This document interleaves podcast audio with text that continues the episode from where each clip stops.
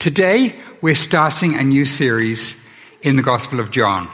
And I can't promise how long it's going to be because it's a big book. But today is the first one.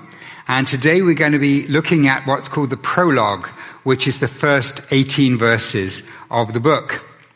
And my goal this morning is that we should be impacted by the power and the beauty of the painting of Jesus at the beginning of John. We'll be impacted by the power and the beauty of this painting of Jesus that is at the beginning of John. And if you don't have a handout, then give Vera a wave and she'll make sure that you've got one. To our educated, organized minds in this century, we want truth to be laid out in seven simple steps. You know, give me a logical system, give it to me all organized, and that's how I want it. But what the Bible often gives us, instead of a series of organized steps all in order, it gives us a Michelangelo painting. And we look at this painting and say, I want seven simple steps for living my life. And we get this painting. And it's important that we don't get frustrated because it's not organized the way we would like it to be. But instead of that, say, how does God want me to receive this? Because if he's put it in this way, it's in this way for a purpose. It's in this way because there's something I'll get understanding it like this that I won't get if it's just done as seven simple steps. And so we should listen to God on his own terms and not the terms that we would like him to speak to us in. And so today, what I have is three things. I explain what we're doing, which I'm doing right now. I'm going to work through the passage verse by verse. And then I'd like to ask how we should respond to it. As people have looked at the Gospel of John, they realize that some things are very, very simple, very clear, but there are profound depths.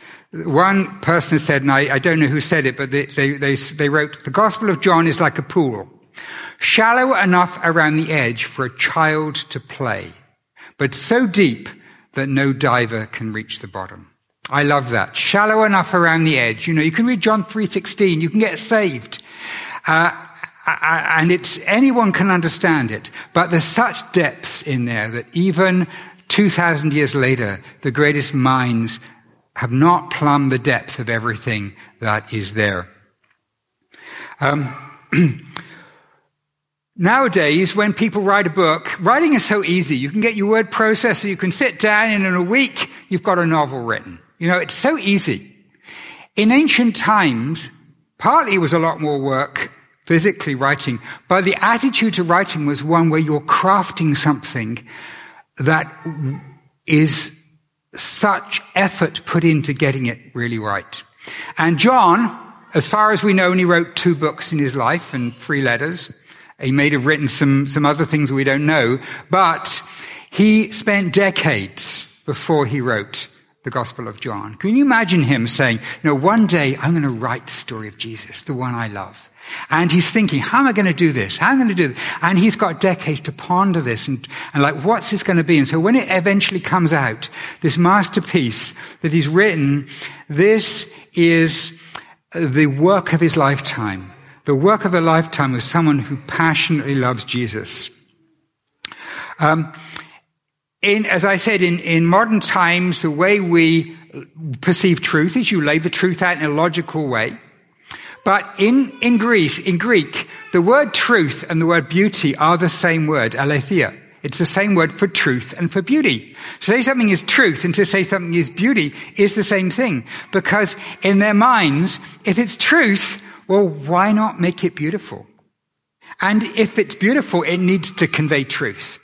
And so what we see then in the structure, in the handout you've got, is John doing an amazing job of turning some statements of truth into something of exquisite beauty, where he's weaving strands together in such an amazing way that we are only just beginning to understand all of the strands, the threads that he's got. And I can't begin to unpack everything today that's in what he's written. But we need to see what's there on his terms. It's a thing of beauty, a thing that he's written and given to us.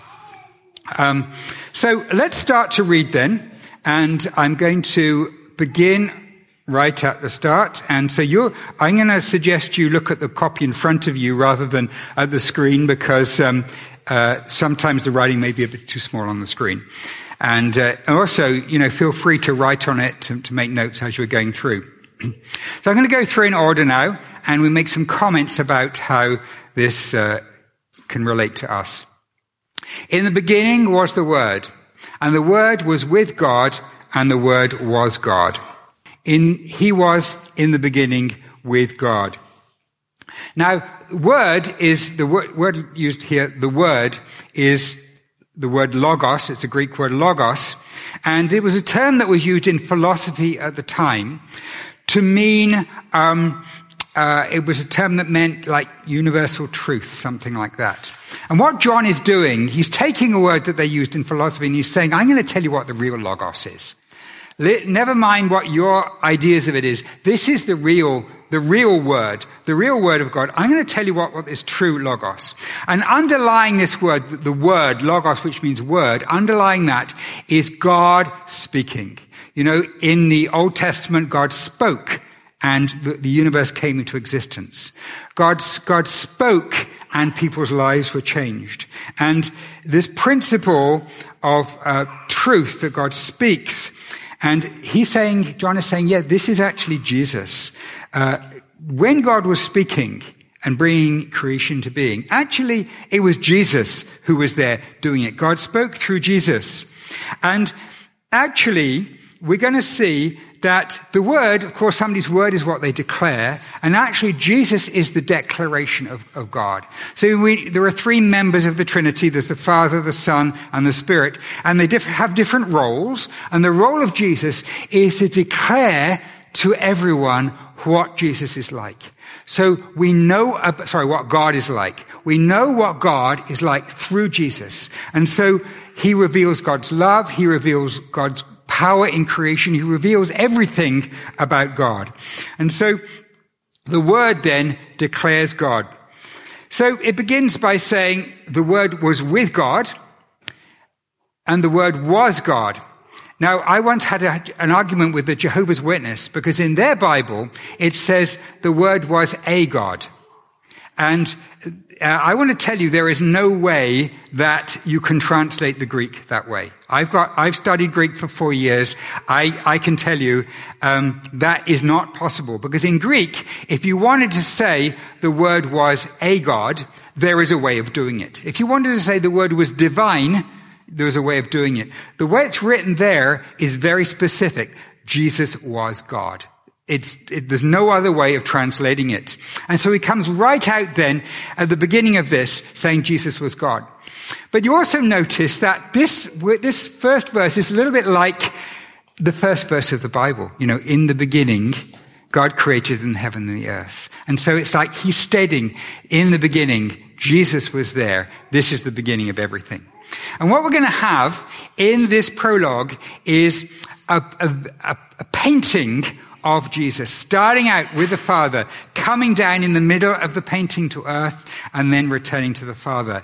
And what he's done, and we don't have time to go into this, he's woven key words and expressions all the way through this that link to the whole of the gospel.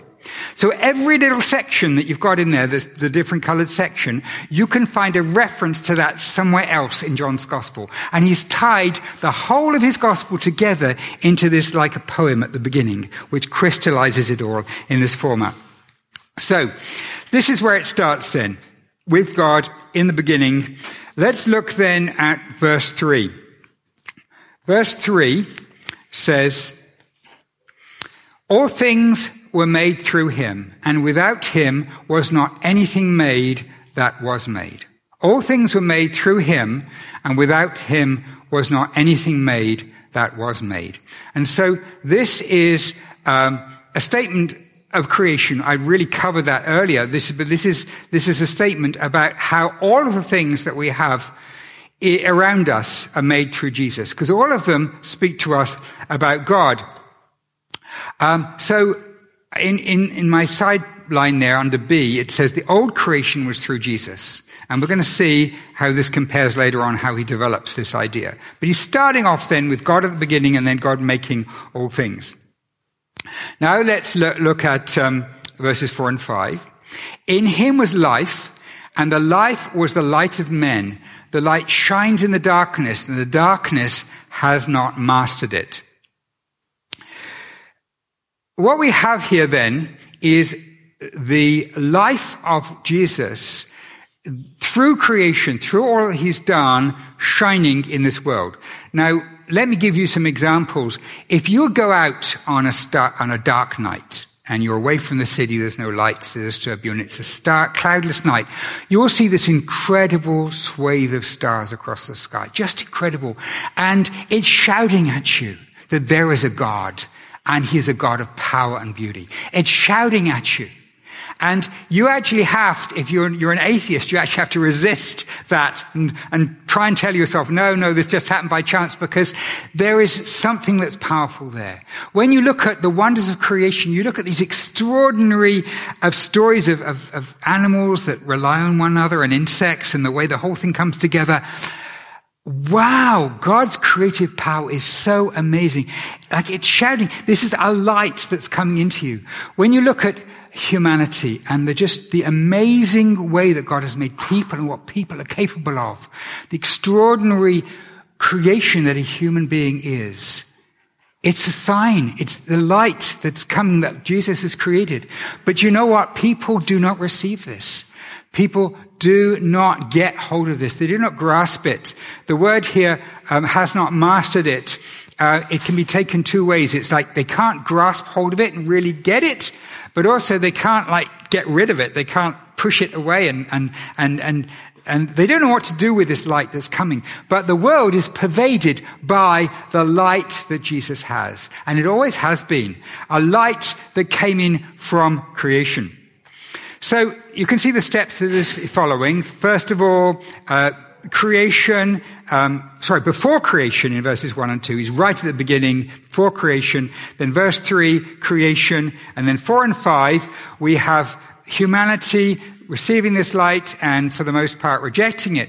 What happens then is that God raises up a nation, the nation of Israel, and through the nation of Israel there are prophets, there's the Old Testament is written, and that culminates in who Jesus said the greatest of the prophets. The greatest of the Old Testament prophets is John the Baptist. And he is in the line, of Elijah and Elisha and Isaiah and so on. And finally, John the Baptist. But even the greatest of these prophets says, I'm not the one. There is more. There is more than this. And so it says, there was a man sent from God whose name was John. He came as a witness to bear witness about the light, that all might believe through him. He was not the light, but came to bear witness about the light. And so the story is unfolding. We're now getting up to the present when John the Baptist has come, but something new is going to happen. He's not the light. Even though he's sent from God, something new is going to be happening. And then we have verse 9. The story culminates in the light coming to earth. The true light, which enlightens everyone, was coming to earth. The true light, which enlightens everyone, was coming to earth. And so here's the climax. Jesus himself is born, and he's actually come into the world. So then we have, how did that play out when Jesus came into the world? He was in the world, and the world was made through him, yet the world did not know him. And so when he came, instead of being welcomed with open arms, this world who was made by him didn't accept him, rejected him. The world didn't know him. And so this humanity created by Jesus actually rejected the one who created him. And then we have verse 11. He came to his own, and his own people did not receive him. And of course, this is particularly the Jewish nation. Although many, many Jews did receive Jesus, yet the nation as a whole rejected Jesus. The leaders rejected Jesus. Now, we got to the middle there. We've got to that red section, verse 11. And what we see happens now is very common in ancient writing. And the technical word for it is an inverse parallel or a chiasm. And what that means is you go back through the steps, unfolding them all the way back to the beginning. But what you do is, in this way that they would write this, not just in biblical writing, but in poetry, in all kinds of writing at that time, they would do this. The new truth would be made evident right in the middle. Something new, and then everything after that point would be different because of the new truth. So, can you tell me what the new truth that's introduced in verses 11 and 12 that changes everything? That's right. They became children of God. This is the new thing. So now there are people who do receive him. They do receive him, and these are the people who believe on his name, and they become the children of God. So what changed here is not receiving him, not believing, to believing. So faith, our unbelief has changed to faith, and coming out of that faith is actually what turns out to be the new creation. And we'll see this in just a minute. I'm going to take a step aside now and tell you there are two themes in the Gospel of John that we're going to see woven through right from beginning to end. And the two themes are this. The first of them is Jesus is from above. And this world has got no hope unless something comes from outside of it into this world that is different. That's a different kind of life. That's an eternal life. And when this life comes in from above, that changes everything. And there's a from aboveness. So if you look through John's gospel, there's two kinds of things in John's gospel. There's the things of this earth, and there's a from aboveness, or things that have been touched from above. And those things are the things that are new, that are life, that are going to come on for eternity. So this idea of something coming into this world from above and that changing everything is one of the two themes. The other theme that pervades John is the idea of what does it mean that somebody should believe? Why do some people believe? Why do some people believe and some people don't believe? What's this whole belief thing about? And right the way through, John is giving us stories of people believing and asking us, challenging us to think, why did that person believe? What's going on? And then halfway through, he tells us that these things are written so that we may believe and have life. And so the theme then about belief and unbelief is right there in the middle of this prologue, right in the middle. This is what makes the difference. It's belief, but belief is intertwined with being born from above. So the life of God actually comes into you. This is quite extraordinary that God's life should come into us. Now, of course, Adam and Eve were born of God in some kind of way. They were created by him. They're his children. But this is the new kind of being born of God. This is something where you're actually, the divine life comes into you. Not that you become God, but something in you is immortal. Something in you is actually the life of God in you. God's life in you. And that is a life that's not of this world. It's of the new world.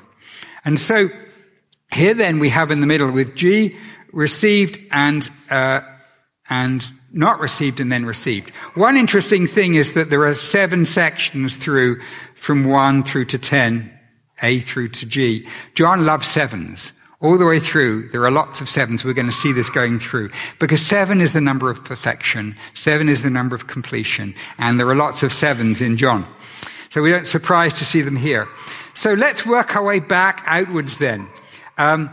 Verse 12 then is the mirror to verse 11. Verse 11 is what goes wrong. Verse 12 is what goes right. Then verse 13 describes these people who were born not of blood, nor of the will of the flesh, nor of the will of man, but born of God. It wasn't a choice of a woman or a man that they would be born, but it's God who's made this choice. In other words, it's not a human birth.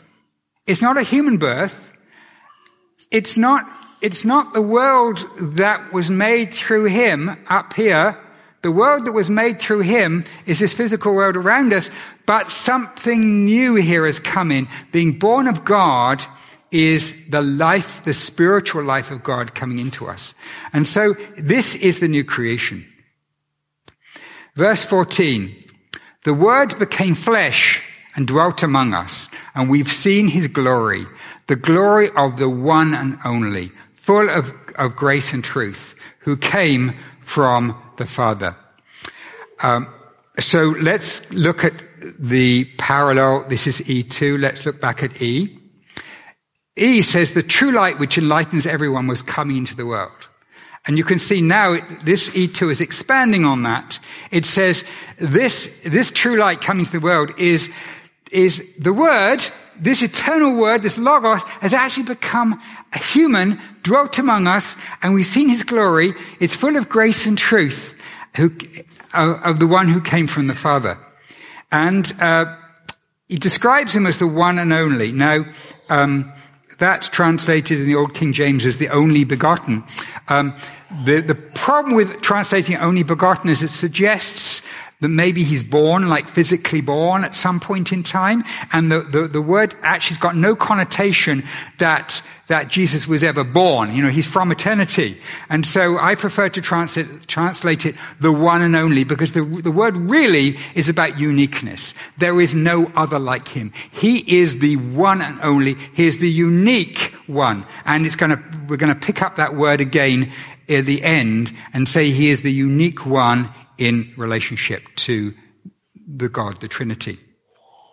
So here it says he came from the Father. And of course that's echoing what goes on here, was coming into the world. His coming into the world came from the Father. Verse 15. And here we have the matching one for John back in verse 6. We have John the Baptist. And here we have John the Baptist. But here it's in retrospect. John bore witness about him and cried out, "This was him, he of whom I said, he who comes after me ranks before me because he was before me." So once again, the greatest of the old pointing towards the new. Then we have verse 16, "From his fullness we all have received grace upon grace."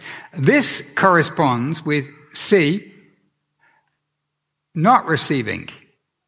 Light shined, but the light was not received by men. And now we have the light is received, grace upon grace.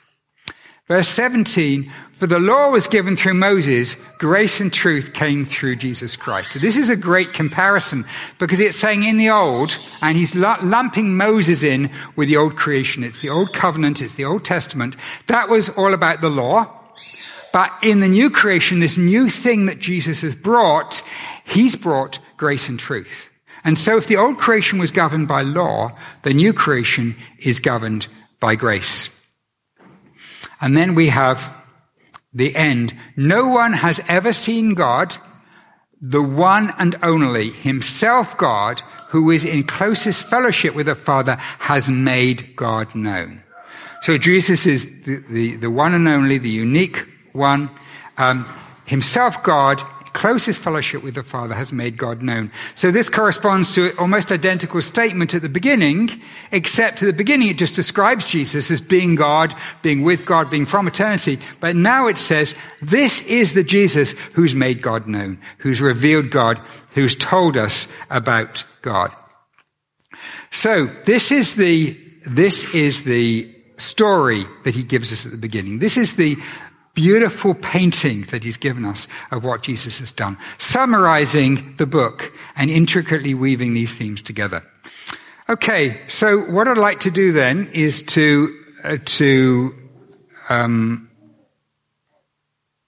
ask how we should respond to this. So I'd like to summarize. Actually, let me go back to this one here, the themes in John. So Jesus is from above, and if we are to be part of what Jesus is doing, we must have some of that from aboveness in us. So the present world is on its way out. The present world is like a condemned building that's going to be demolished. And the only thing that's going to survive is what is the stuff of eternity. What we have through being born of God. I've got a video that I want to show you. A few years ago, I was walking from my house down the street through Regent's Park, an area which they're demolishing and rebuilding. And I happened to have a video camera with me, and I saw the most incredible sight of a building being demolished. And I just want to share some little bits of this with you. There's no real sound to go with it, but it's quite. So these are all. They've taken the side off, and you can't really see the colours there. But each of those rooms is a different colour, so it looks like a kind of painting of different colours. But here is this building that, right in front of my eyes, I saw them demolishing. I'm just going to step ahead.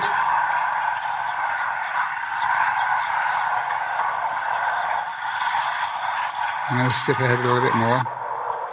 So here's this thing that looks like a dinosaur's mouth that's coming in. It's just chomping at the building and pulling pieces off it.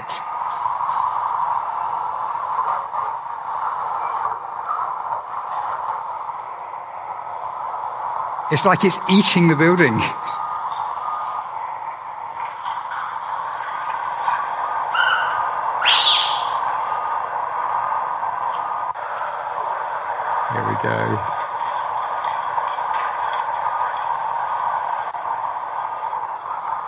There we go. So right in front of my eyes, I just wanted to show you that clip. This is what this world is like. This is this world. And the real challenge for us, I think, is how we see ourselves. Is this what you're invested in right now? Is this where your life is invested? In this, because this is on its way out. It's going. If I'd stayed longer, I would have seen the whole thing brought down. This is where this life is. And what John is saying is there's two kinds of realities here. There's the old creation, which, Jesus made, and it's from the beginning. But the old creation is on its way out. It's going, and you need to be part of what is new. And you receive what is new by being born of God, the life of God coming into you, which you have by believing Jesus. And this is the core of John's message, that you need to receive this life of God that comes from him, and then you will be part of what he's doing. You'll be part of the new. So let's just go back to my notes here. So the life of God's come down to earth so we can partake in the divine. This life is received by faith, believing in Jesus. And the question then is how this happens. How do we receive this faith? So what I think that there are two ways that we respond, and I'm going to wrap up here. There are two ways that we respond to this message at the beginning of John. The first way is Jesus came that we could be born of God. We need to grasp the difference between the old and the new, from what is below and what is from above, and live with a focus on the new, not the old. Does that make sense? You need to have spiritual eyes that look around you and say, this is part of the old. This is going. This is part of what God is doing. This is part of the new. This is where I need to be investing my time, investing myself. The second thing that I want to respond to, which for me is so powerful and impacts me so deeply, is when I think of Jesus, who's mine. He's my friend, and he's God, and he's from eternity. And yet he came for me. He came because he loves me. And this is so personal. Think of how precious Jesus is to you. He's come from the Father's side to you so that you may have life. He's come all that way so you can experience the divine life. And what impacts me most of all about this prologue, when I look at it, is this personal reflection. This is just not an abstract thing about some person. This is my Jesus. This is my Jesus at the beginning. This is my Jesus at the end. He's with the Father. He's in glory. He's immensely powerful. There's no limit to his power. And he's rejected. People don't accept him. But then he decides he's going to give me his life. He gives me faith. He puts his life in me. And now I'm going to be with him forever. He's back with the Father's side now, and that's where I'm going to go. And this is the story of my Jesus, not an abstract thing. And so when I read this, I am so excited because I see myself in here. What would I be if he hadn't loved me? I'd be lost. I'd be like that demolished building. I'd be one of those who rejected him.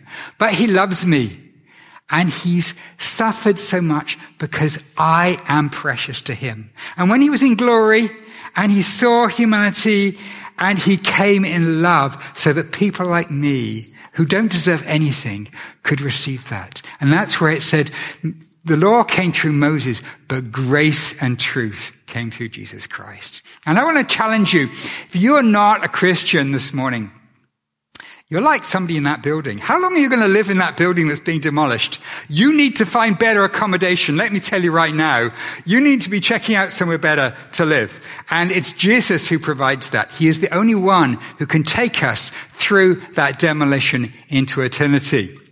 And so I want us to respond to this not on an intellectual level, although that's important, but on a personal level. This is my Jesus. He is so high. There is no being that's higher than Jesus Christ.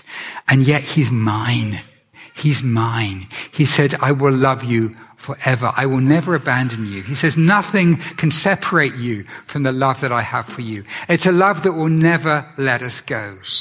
Isn't that incredible? This just moves me so much to see my Jesus here in this piece, that I have him and he has me because I'm part of this new thing that he's doing. So I'm just going to pray and ask the worship team to come up and lead us in a closing song.